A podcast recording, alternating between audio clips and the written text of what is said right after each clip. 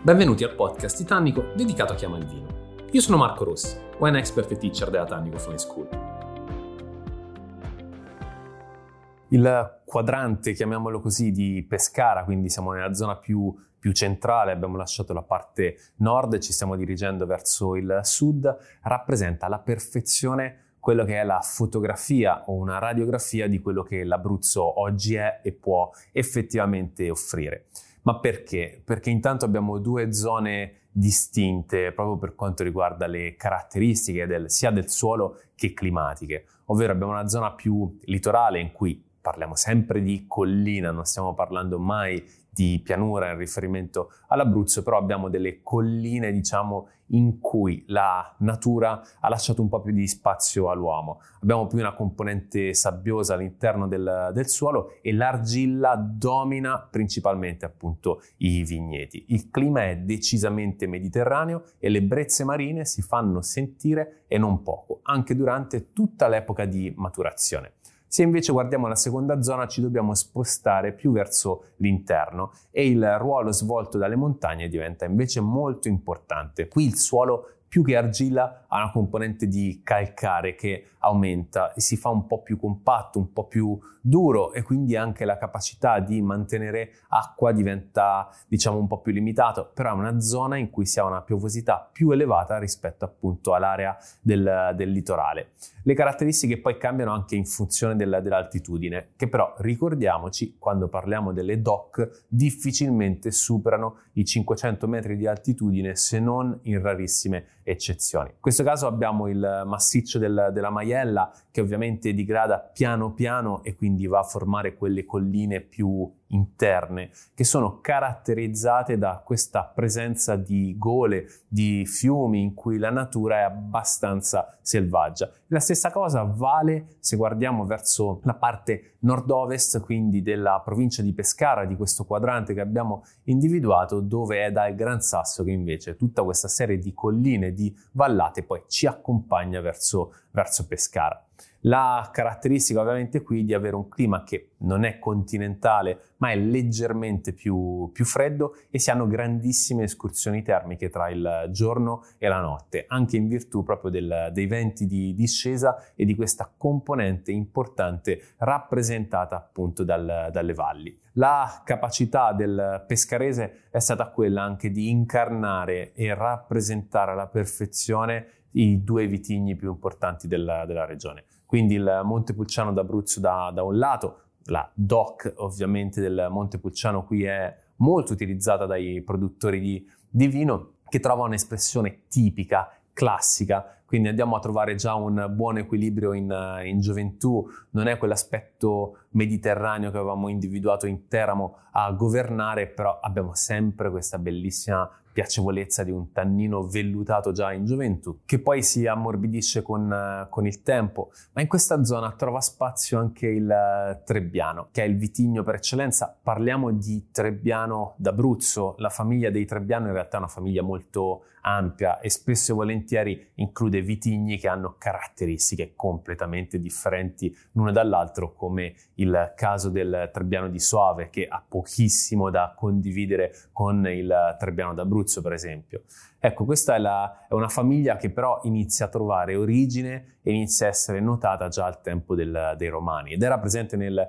nel territorio anche se proveniva in questo caso, esattamente come il Monte Pulciano, da quelle zone un po' più interne, da quelle zone un po' più di montagna, appunto, che lo caratterizzavano non, non poco. Quando parliamo di Trebbiano stiamo parlando, nel caso dell'Abruzzo, di una versione che non ha uguali da nessun'altra parte. È vero, il Trebbiano è molto diffuso, lo troviamo in, in Toscana, utilizzato spesso per la produzione di grandissimi Vinsanto,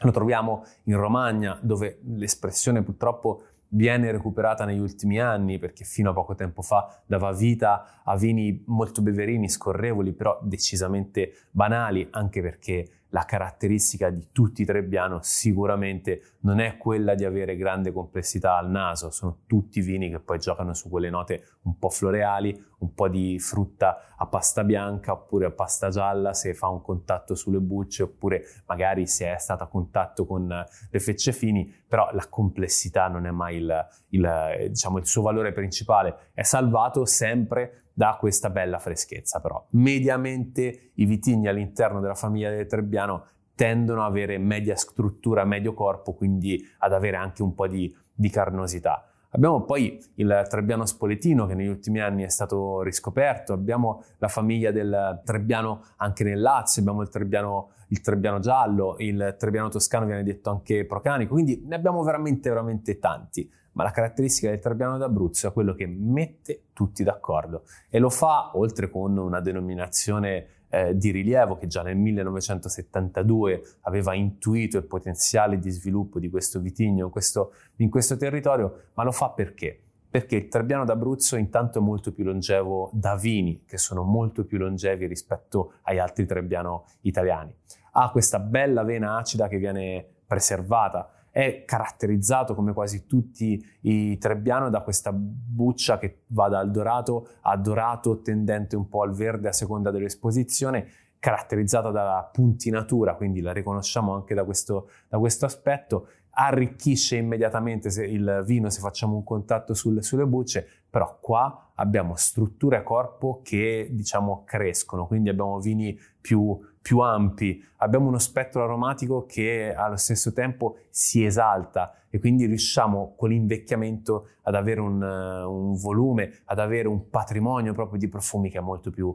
interessante. In bocca risulta appunto equilibrato perché diventa carnosa, forse la parola giusta, quasi masticabile, con questa bellissima freschezza, questa bella acidità e poi non dimentichiamoci una componente di zucchero elevata, quindi abbiamo poi anche volume, volume alcolico. La denominazione del Trebbiano d'Abruzzo, che ricordiamoci riguarda in realtà tutta la regione, però qui trova delle espressioni, soprattutto nella parte litorale, incredibili. Andiamo a individuare poi il potenziale di invecchiamento anche con la versione riserva. Quando parliamo di riserva con il Trebbiano d'Abruzzo DOC, in realtà stiamo parlando di 24 mesi di invecchiamento prima che il vino vada sul mercato. Non stiamo parlando di legno, non abbiamo bisogno di mettere appunto il vino all'interno dei contenitori di legno, ma vogliamo far capire che c'è proprio la possibilità di far invecchiare ed evolvere questo vino per tantissimo tempo. Ed è così, ed è l'espressione tipica proprio di, di questa regione.